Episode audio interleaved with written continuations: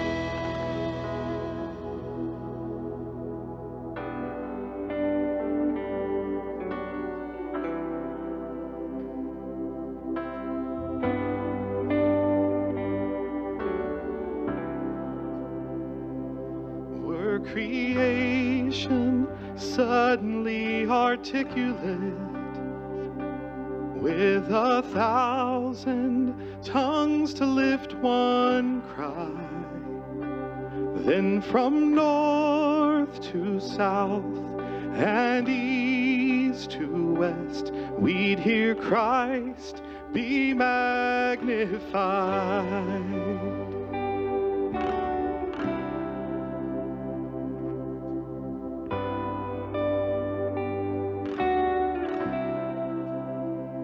And were the whole earth echoing his eminence, his name would burst from sea and sky, from the rivers to the mountain tops. We'd hear Christ be magnified.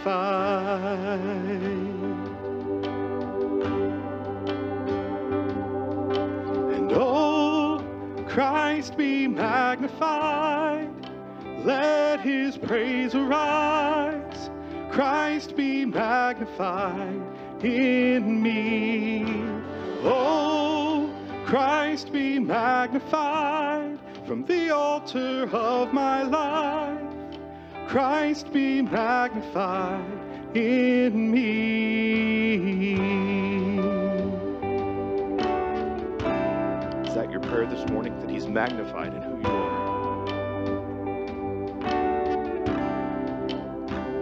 When every creature finds its inmost melody, and every human heart its native cry, then in one enraptured hymn of praise we'll sing Christ be magnified.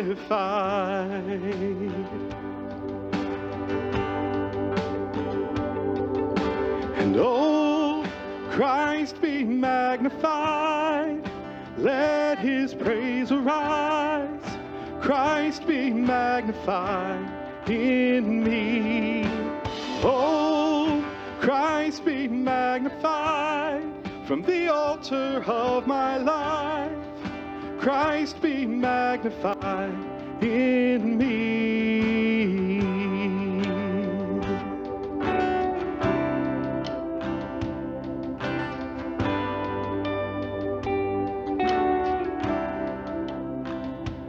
So I won't bow down to idols. I'll stand strong and worship you. And if that puts me in the fire, I'll rejoice cause you're there too.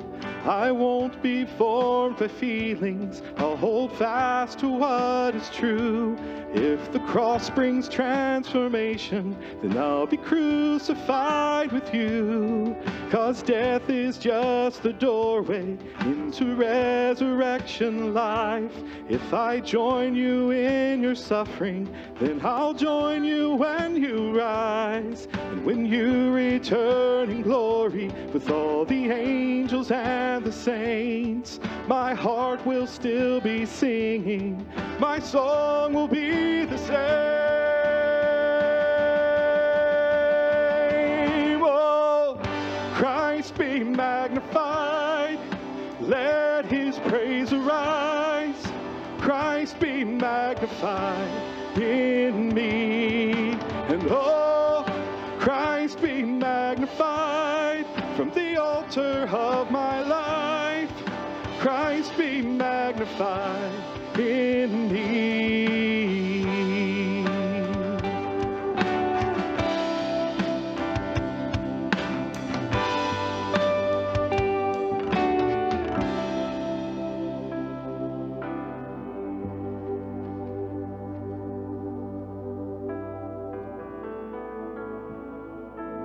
Lamentations 3 22 through 26 says, The steadfast love of the Lord never ceases. His mercies never come to an end. His compassions never fail. They are new every morning. Great is your faithfulness. The Lord is my portion, says the soul. Therefore, I will hope in him.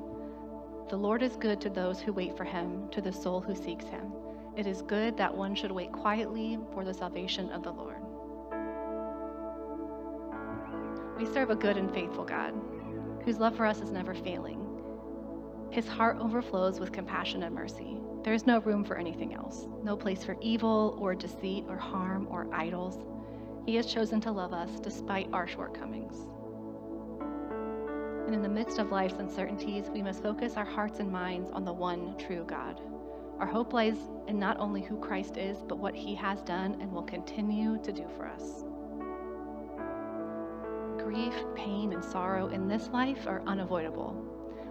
But what will get us through is the joy that God promises. For it is only in Him that we find hope in our hopelessness and the promise of joy in our sorrow. So, whatever you've done and wherever you've been, God's mercies are new for you every morning, and His steadfast love for you, for you will never fail. Great is his faithfulness. Great is thy faithfulness,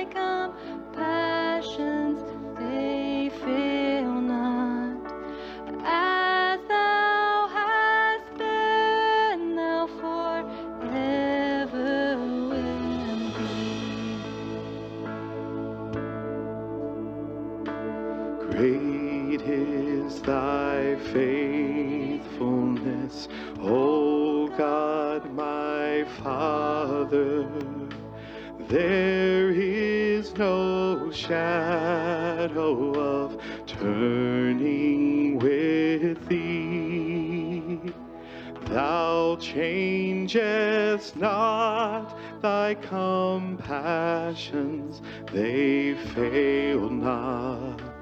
As thou hast been, thou forever wilt be. Great is thy faithfulness. Great is thy faithfulness.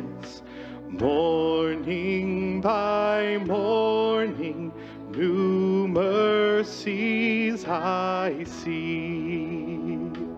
All I have needed, thy hand hath provided. Great is thy faithfulness. Great is thy faithfulness. Great is thy faithfulness, Lord, unto me.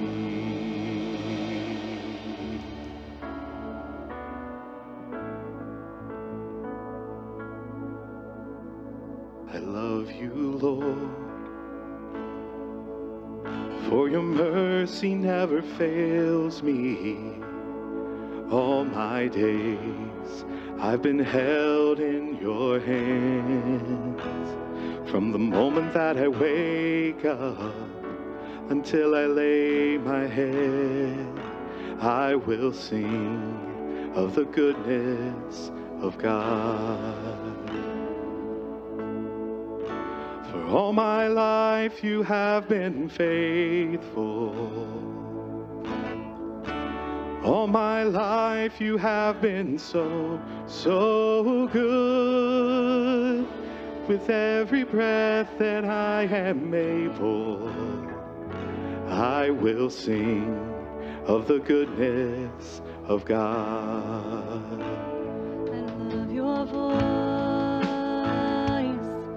You have led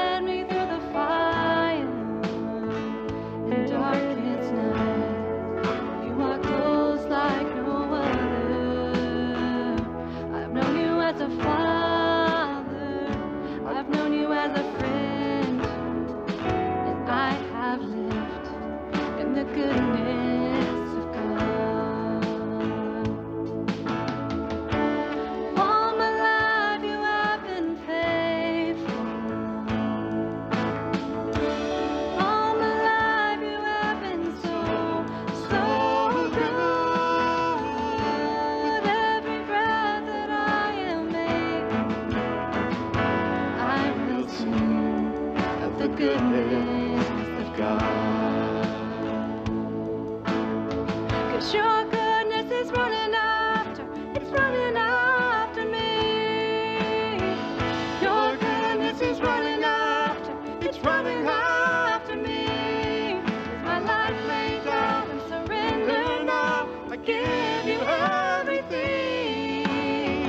Your goodness is running after, it's running after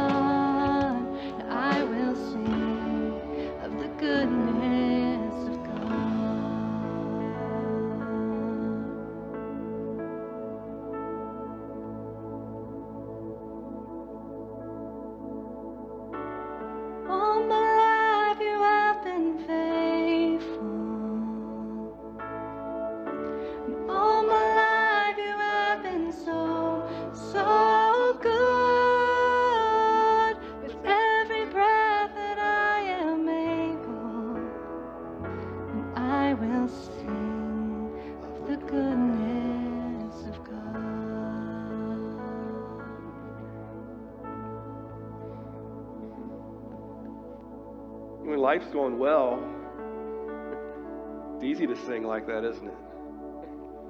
When life's a little hard, as, it can tend to be, these words are a little more challenging, but also a lot more meaningful.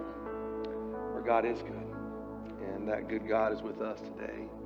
As we go to prayer this morning, let's go with this idea in mind that He's at work in whatever struggles or valleys or mountains we might be climbing, or whatever situation we find ourselves in. That good God is already at work in our lives. Many of you have commented and shared or have, have heard about what's happening at, at Asbury Seminary this week, Asbury College, where revival is kind of broken out from a one hour long chapel service on Wednesday, and they're still meeting even in this moment.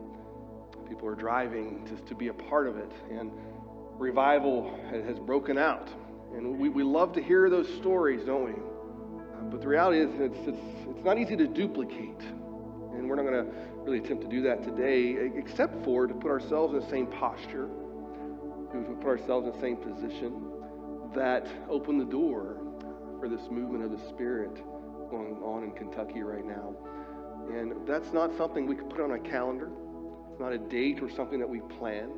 Rather, it's how we respond to a spirit that's already been poured out. Whether it's in a heart of repentance, revival is always birthed in repentance. So to say that we long and hunger for revival, know that it's birthed in confession. When we say we want it, let's make sure we understand what it is we want. It's birthed in testimony, whereas people give praise and testimony to the grace of God in their lives. We're not afraid to share our stories.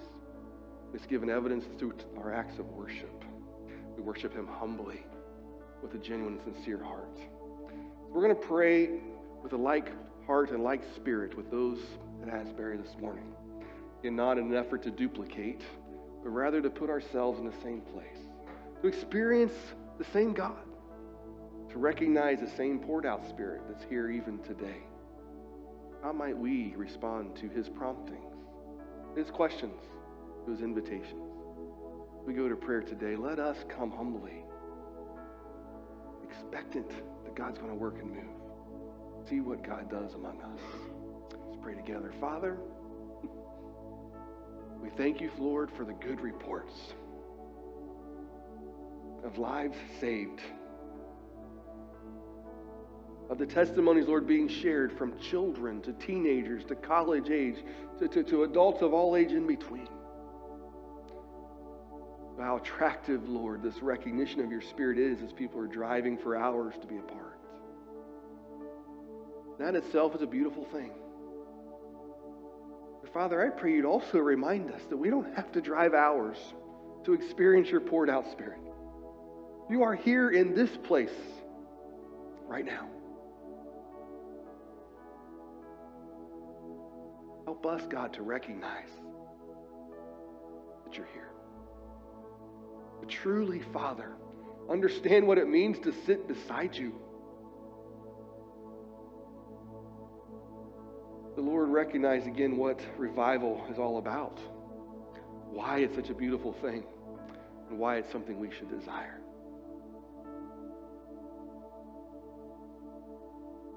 We find in its roots this idea of confession. And Lord, if I could be honest, I'm not sure how good we are at times in the church at confessing. We should be. Lord, we've gotten away from it. As if we're ashamed, we're, not, we're afraid of what people might think. We're too proud. We don't want them to know that we failed or where we struggle or that we failed again. We keep it in. We, we dress it up. We, we pretend, Lord, as if life is okay. All the while, we've got these things in our lives that just don't belong, that keep us separated from you.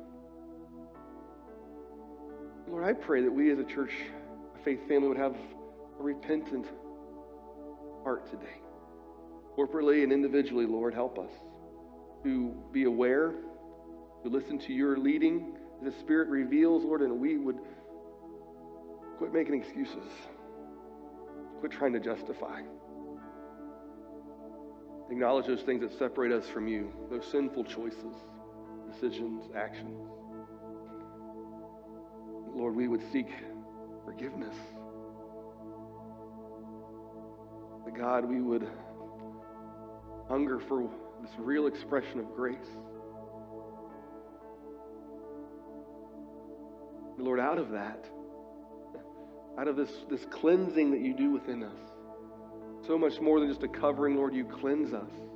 Lord, out of that would come this testimony that we cannot keep to ourselves. We can't keep it in. We have to share with others what it is that you have done.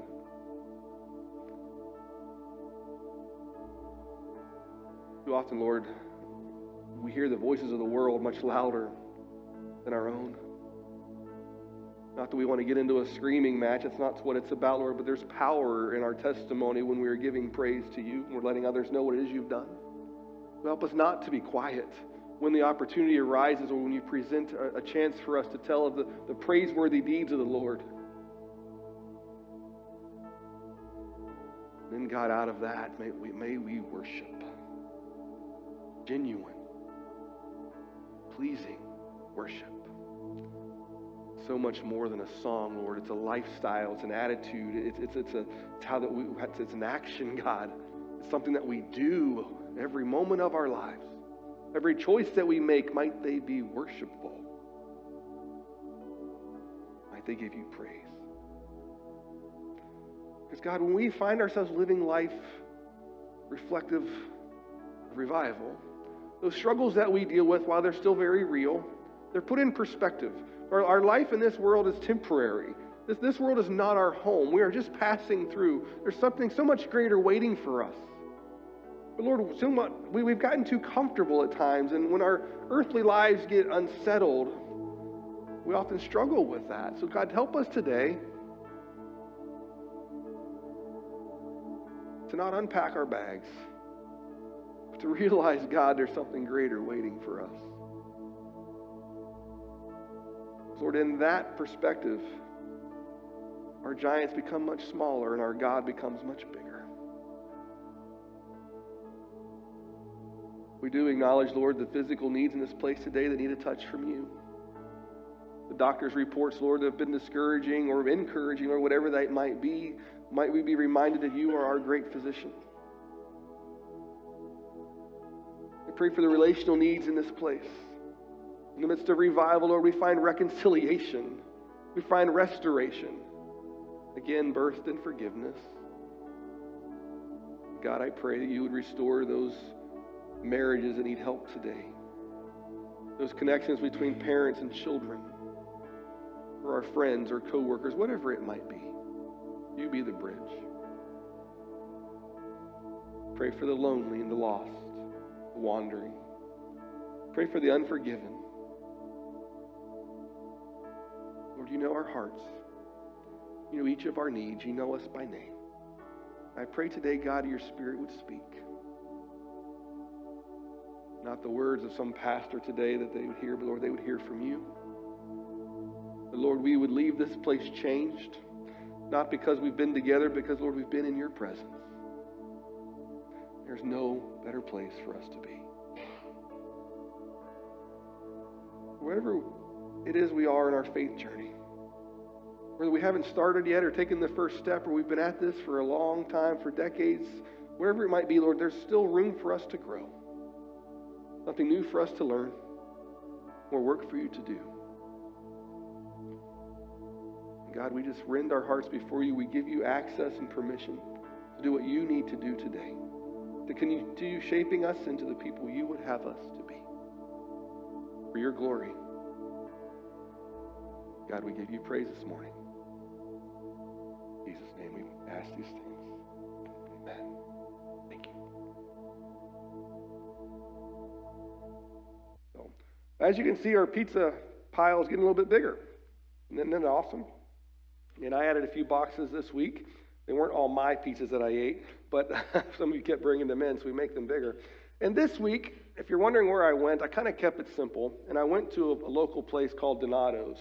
I've tried to avoid kind of the name brand chain type places, but but this week was different. It, it was it was unique. And while Donato's is also a very traditional Ohio style pizza with, with a thinner crust and edge to edge sauce and toppings and cheese, I know I've already shared that before.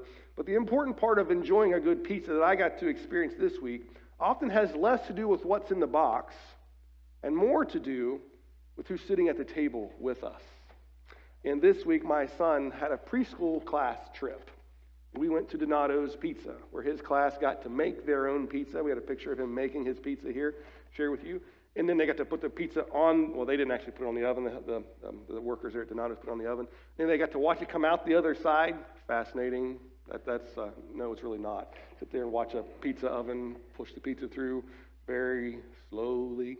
But they're sitting there staring at it, waiting for it to come out the other side. And they get to put it in the box, and we got to sit down at the table and got to eat his pizza that he had made himself. And it was like the best pizza in the world because he made it himself.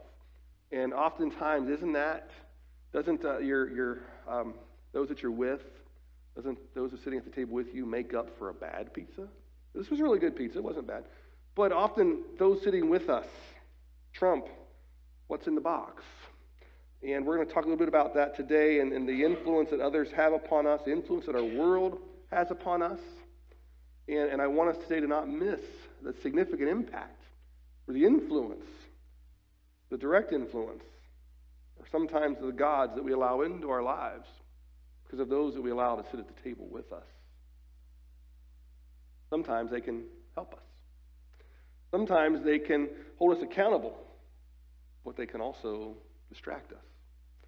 They can also tempt us or mislead us. Too often we share a table with the values of this world. If we're not careful, it's easy for us to get hooked. And the world reels us in Imagine the TV commercials you see. They're communicating a message to us you need this. Your life will be better if you had this. If you just go out and, and have what we have, then you would be fulfilled. You would be complete. We see it in, in every, uh, every source of media that we digest or take into our lives every week. If you do a simple search on your computer, you're looking for something just completely innocuous, they will help you. Facebook will then flood your feed with ads for the thing that you're looking for, trying to meet that need that we think it is that we have. Too often, we let those at the table with us fill our lives with things that we just don't need. The latest, the greatest, the newest, the best. As if that will bring fulfillment, satisfaction. It's a lie that the world tells. But many of us have bought into it. Many of us want to believe it because we're missing out on what it is that our true God offers to us. See, this idea of sitting at the table is not a, a unique one that we've created, but one that Jesus Christ created. An invitation to his table where there are no other gods, where we see him in his genuine, helpful, life transformative self, where he, we get to experience who he is. Why would we hunger or want to sit anywhere else? If the world reaches out, invites us to join them, before too long we've bought into, if you will, the little gods at war for our lives of money and success stuff. Luke chapter 18, there's this account that we're going to focus on this morning. It seems to be about money, and there's an obvious takeaway where that is true. But if we go a little bit deeper, we're going to discover it's really about idolatry. It's really about a little God that sat on the heart of this certain ruler that we read about in Luke chapter 18, who's then confronted with a choice. See, Jesus always gives us a choice. God wants us to know that we get to choose. It's not just something that we have to live with, but rather it's something that we get to decide. He was a man who was accomplished, a man who had achieved and had accumulated much, but had begun at some point to worship these gods of success. They had become an identifier, a measure, if you will, something for others to see. So, beginning in verse 18 of Luke chapter 18, Scripture tells us that a certain ruler, can find the same account in Matthew, and Matthew's account points out that he was young. He was the young, rich, young ruler. But in Luke 18, we see a certain ruler and he, he goes to Jesus. He has a question for Jesus. He says, Good teacher, what must I do to inherit eternal life? That itself is a good question. It's a question I hope that all of us have asked at some point. or have come to understand what the answer is, because that's something we are all going to be faced with. But he goes to Jesus, says, What must I do to inherit eternal life? Now, what Luke does and what Matthew does also in his account is points out that there's reasons behind his question. He's not coming because he just simply wants to know how to, to inherit eternal life. That there's a, motive, if you will, behind the scenes. And often, if we're honest, we come to God with hidden ulterior motives, just like this. Motives that are predicated and dictated by the little gods in our lives. See, this rich young ruler, uh, the, Greek would indicate that he's a person of authority, that, that he has this, an official position of some sort.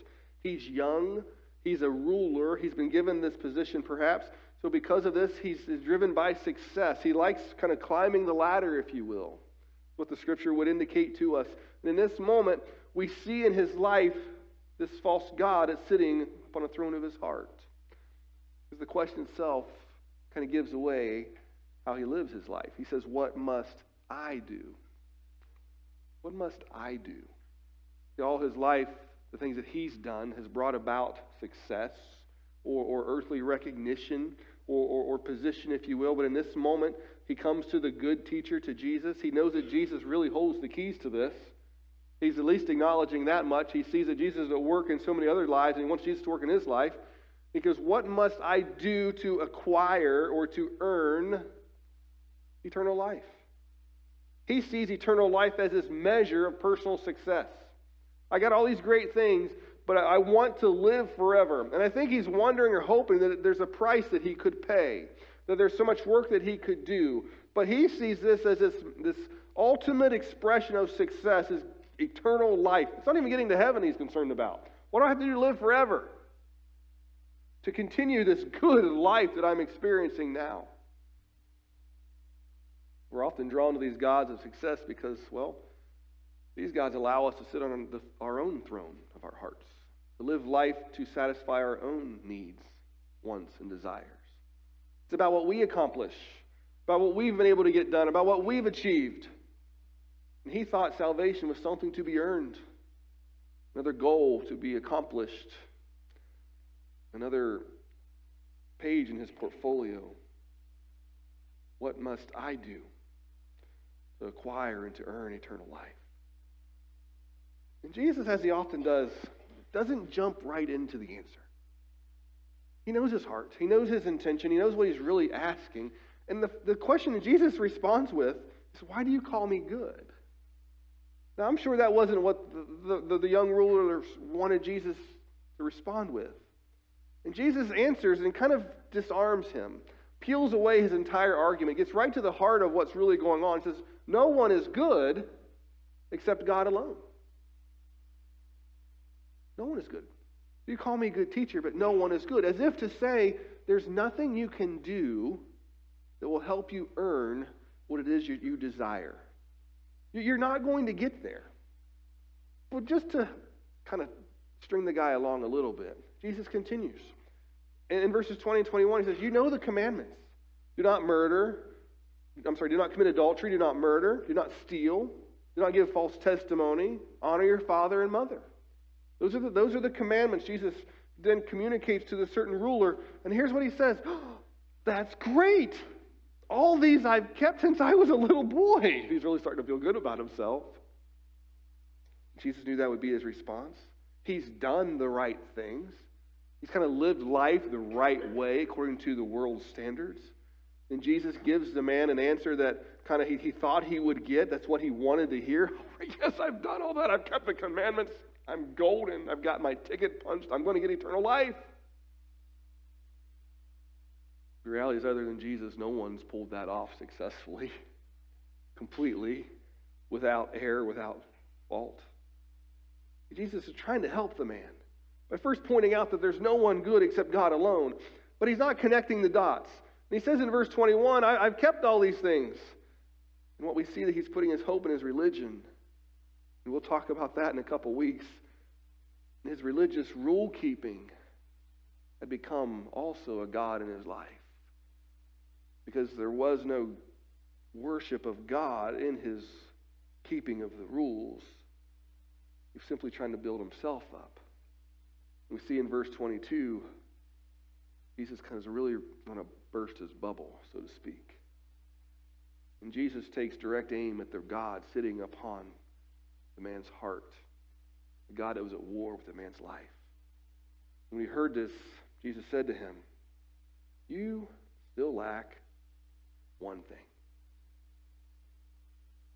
Sell everything you have and give to the poor, and you will have treasure in heaven. Then come follow me. So there's, there's two parts Jesus' answer. And what we see is that when he heard this, the certain ruler heard this, he became very sad because he was a man of great wealth.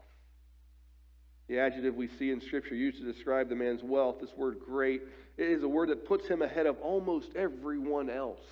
He was like the top of the financial food chain in this story. There was not much more for him to do other than to keep accumulating. As we read this story of this rich young ruler, we might think that it's about money, but it's not a story about money. It's one about idolatry, because idolatry is what this man's really struggling with. And Jesus does to the young ruler what he does to so many of us, or is doing to so many of us through these weeks, this conversation we're having. He puts himself in direct competition with what it is that we love the most. And he says to us, as he said to them, to him, choose. You get to choose. It's either money or it's me. It's either stuff or it's me. All of the above is not an option. I wonder why it is that we struggle so often with the stuff in our life. We might look to him and say, well, that really was a big deal. Jesus asked him to sell everything that he had. What if he would say the same to us? Matter how little or how much it is we might have. Would be willing, would be honest enough to say we would also struggle with that option or that choice? I think too often, though, we look at it as if, well, he wants us to sell our stuff and as if that's the end of it. But there's a second part to Jesus' invitation. It says, Then come and follow me. Then the following the young ruler didn't find value. It's in the following that the young ruler didn't see what it is he really wanted. It's in the following that the young ruler failed to connect the dots that to etern- inherit eternal life, to do exactly what Jesus is inviting him to do to follow, to become a disciple, to become like Jesus was. Scripture tells us he was sad. Why would one be sad if you have great wealth? Because deep down, I think he realized there's still something significant missing. But he just couldn't let go. Matthew chapter 6, verse 24. Uh, we, we've read this recently. We read it again. No one can serve two masters, Jesus says. Either he'll hate one and love the other, or he'll be devoted to one and despise the other That's why this idea of competing gods or having a love seat upon our heart can, is, isn't real. You, there cannot, there's not room for two. There's only room for one. We see often in Scripture money is portrayed as God's primary competition because we tend to look to money to do the very things for us that God wants to do. Here are the lies that the God of money has told us money will satisfy us. we only had enough of it. We only had a little bit more of it. Then we think happiness will come. I'll be content if I just had a little bit more. I'll take more time off if I just had a little bit more. I'll spend more time my wife and kids or my, my husband and kids or my family if I just had a little bit more. If, if, I, if I could get rid of this bill or this debt, then, then life would be a little bit more satisfying. The problem is, and each one of us can testify to, is there's going to be another bill. There's going to be something else waiting for us. There's always going to be more. When we come, when we start pursuing this God of money, it's, it's a cycle, it's a trap, and we never get out of it. We understand what that means. We, we live it, but yet we still struggle with it. We'll be happy if. I'll be content when. I can finally retire when I get to this place and point. I'm a pastor. I don't know if I'll ever retire. Trust me, there's going to be points where I want to. I don't know if I'll be able to afford to, and I don't care. God will take care of that. He's promised me that. We've heard the phrase that money won't make you happy, but sometimes our lives don't reflect that. We keep pursuing what it is that others have. We see it on TV. We want that. We have to have it. We want the latest and the best because it'll keep us from being miserable. It'll finally bring us fulfillment. This lie that money satisfies us, we, we know in our hearts deep down it's not true. Is that reflected in how we live our lives? Second lie is that money means that we matter. I don't think we'd actually would say that out loud, but wonder if our actions or our attitudes don't sometimes support that lie. We think the money makes us significant. And we often judge our worth by how much we are or how much of our monetary, uh, monetarily we, we are worth. Instead of looking to God as our source of identity, we look at the lifestyle that we choose to live or try to live as if money is what makes us matter. I wonder if we don't believe that money will make us secure. More than satisfaction, it kind of gives us a sense of security. If we're not careful, we put our hope in the money that we have, or the money we have in the bank, or the money that we've saved. And where we've placed our hope, we've talked about these previous three weeks, is where often we've placed our faith, the direct reflection of the God who sits upon our hearts we wrongfully assume or think that if we have enough or save enough that we could take care of ourselves. Forgetting all along that God is the one who's promised to do that for us, take care of us. The fourth lie we have, where we dig a little bit deeper into some of these, is that money will save us. The real problem with idolatry is that we lock onto something other than Jesus Christ for our salvation. When we're lonely, we look for a relationship to save us. When we're empty, we look for possessions to kind of fill our lives. When we're depressed, we might look for food or for some other form of comfort, as we talked about last week, to kind of save us or to help us feel better. It, it just goes on and on. When we're apathetic, we might look to work. When we're, when we're proud, we might look for status. When we're worried, we might look for money. What is it that we look for to bring about salvation in our own lives? What is it that we look towards to bring us hope? It God? Is something else? What is it you measure success and satisfaction and contentment? What is the measure of those things in your life today? Perhaps you've heard the name Millard Fuller. Maybe you, I'm sure you, you know about him, even if you don't know him. At age 29, he became a millionaire. He said he brought his wife everything she could possibly want. One day, Millard Fuller came home and they found a note announcing that she had left him. So Millard went after his wife.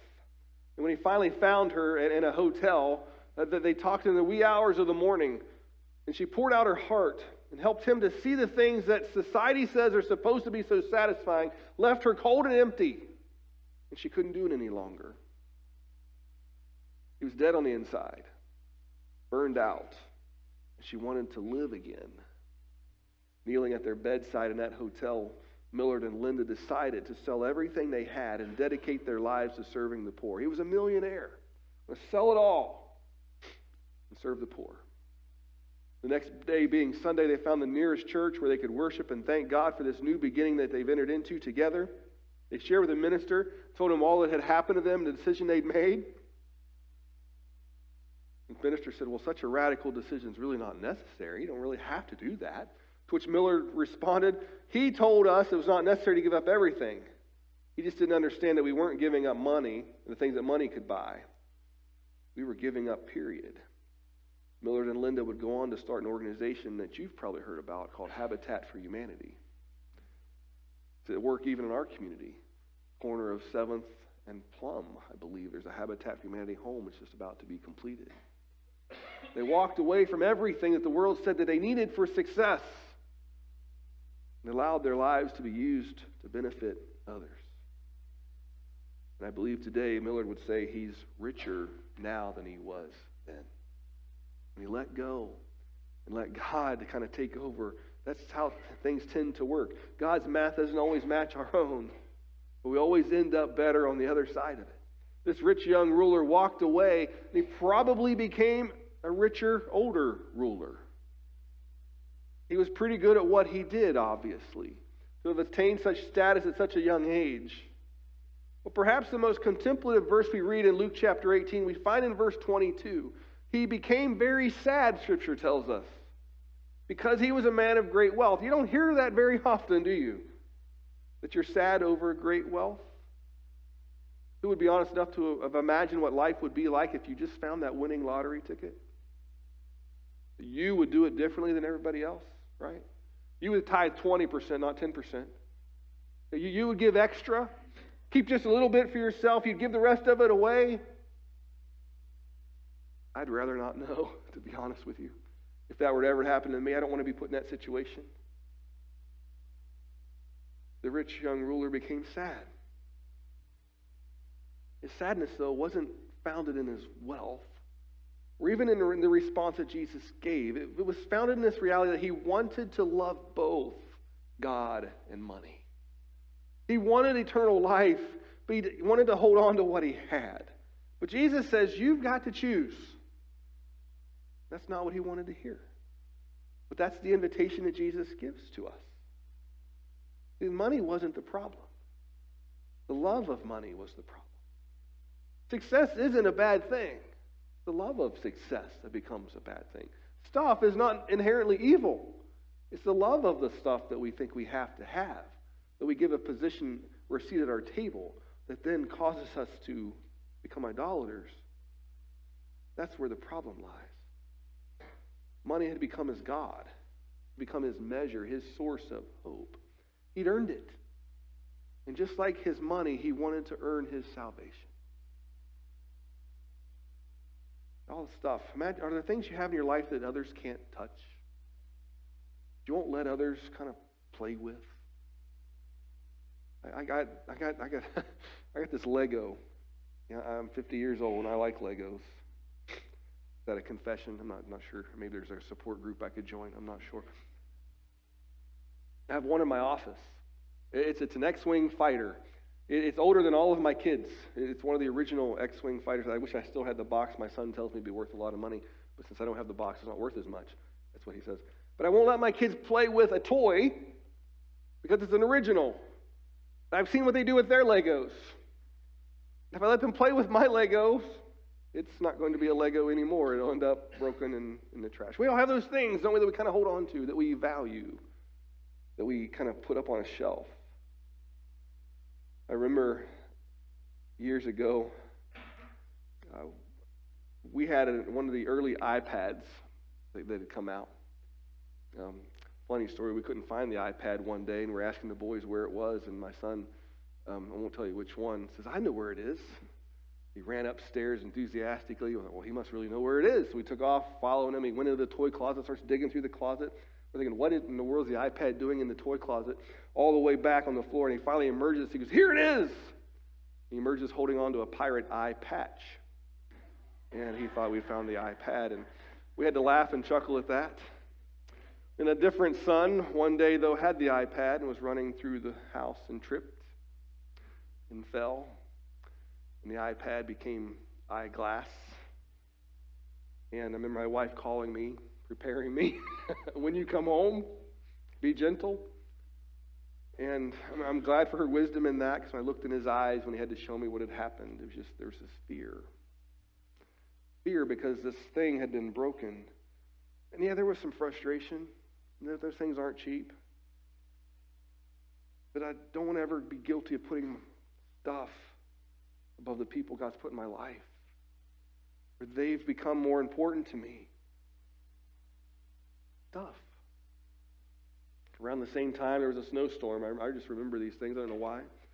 And there was a car that was turning towards me, and they caught a piece of ice and they slid, and they just kind of grazed my bumper. Just, just barely touched it, they grazed it. We stopped. We got out, and there was about a you know 10 inch scratch on the side of my bumper. And the guy's very apologetic. Says, "I'll give you my insurance information, get that fixed." And I said, "Listen, look down the side of my car. What do you see?" There were handlebar scratches from my kids' bikes all the way down the side of my car. And I said, Do you think one more scratch is going to make a bit of difference? Is this really not that big a deal? And he kind of smiled and said, Are you sure? I said, Yeah. It's just, it's just pain. Don't worry about it. I wouldn't do that all the time. Don't get me wrong. But in that situation, the relationship was more important than getting that little scratch fixed. Because in my mind, there was a thought, well, whoa, I could get the, my whole car fixed now because look what this guy did. But it wasn't his fault. Everything else was on there. Stuff. Doesn't really matter. But when we find our measure of success in those things, we let them have control of our lives. We have to be willing to acknowledge that those are gods that are then sitting upon our, the throne of our hearts. And Jesus invites us to something different.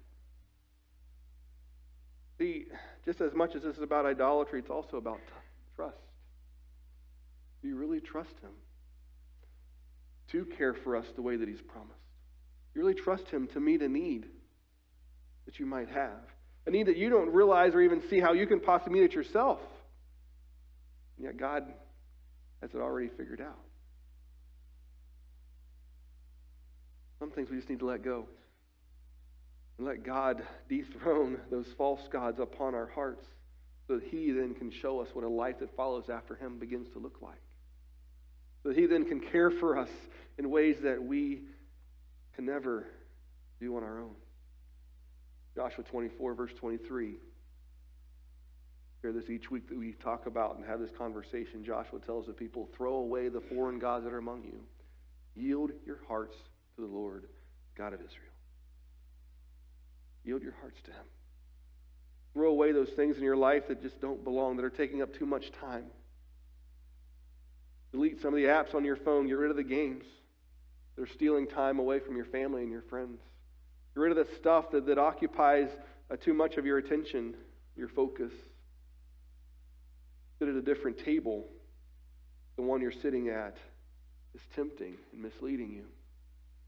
Choose today. Get rid of, sell, do whatever you need to do, but don't let those things continue to have a seat at your table or in your heart. For some, even the idea of letting go makes you sad, just as the rich young ruler walked away. Now you understand how he felt. It shouldn't be a sadness that motivates, or, we shouldn't be begrudging, all right, Lord, I'll do it because you've told me to, but boy, I'm really disappointed or sad about it. That should not be our attitude. It should be like, all right, Lord, if this is in the way, then I want to get rid of it. But we've become really good at trying to figure out how can I do both? How can I do both? Jesus says, if that's your battle, then you've already lost. What might be in the way in our relationship with Him. All of our own efforts, all of this being good, it's, it's always going to leave us short. There's no both and. We'll never be good enough, never be rich enough, we'll never have enough. If we're never going to have enough, then let's just let God have all of it. See what He can do with it. What is it that you're holding on to this morning? Maybe you need to let go of. You stand with me? This is a this is a, a you and God conversation. Picture you you've gone up to Jesus, said, "Good teacher, what must I do? What must I do?" Would you be willing to pray the same prayer this morning?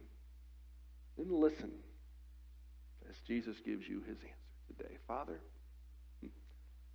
what must we do, Lord, to inherit eternal life? What must we give up? What must we, Lord, surrender? What must we let go of? God, what is it today in our lives that's preventing us from having this relationship with you? What is it, God, that's in the way? What is it, Lord, that we're trying to do on our own? What is it that we're trying to acquire or earn by our own efforts? What is it, Lord, that's getting in the way of us accepting your forgiveness, embracing your grace? What is it, God? Is it pride that's unwilling to confess sin? Lord, is it stuff that we think we have to have to be happy? A certain style or a certain car or a certain lifestyle? Lord, what is it?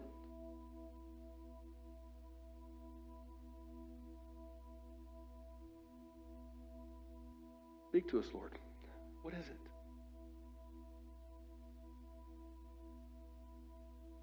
What is that God in our lives that we've allowed to sit at our table,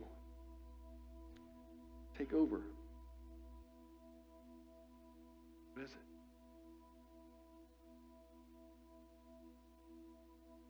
Now, Lord, as you reveal to us, as you speak to us, I know you have. I pray the decision, the choice that you've given us, you, Lord, would have the boldness and the courage, the faith, Father, to go and to get rid of, to grow and to sell, to go and to throw away, whatever it might be, Lord, to, to, to take action in this moment today against the very things that get in the way, that prevent us from worshiping you.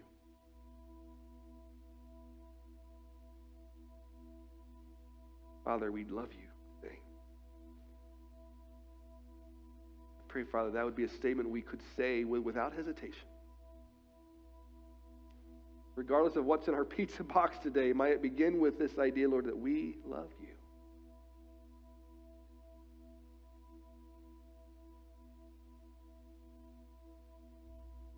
Our response to your word today is simple. We get to choose. But our choice might require some actions, some things we might need to do. Pray, Father, we would be diligent. We would do what it is you're leading us in this moment. We would testify to your goodness. We let others know how faithful you are. Lord, when you continue to meet our needs in ways that we can't understand, you continue to add to our stories. God, then remind us. Remind us, Father, of your faithfulness. Thank you for the invitation to follow. Thank you for those, Lord, that have chosen today to do just that. Thank you, Lord, for the gods of our lives, those gods that war in our hearts that have been dethroned today. Go with us, Lord. Help us to live the life that you've called us to live as we follow you. In Jesus' name we pray.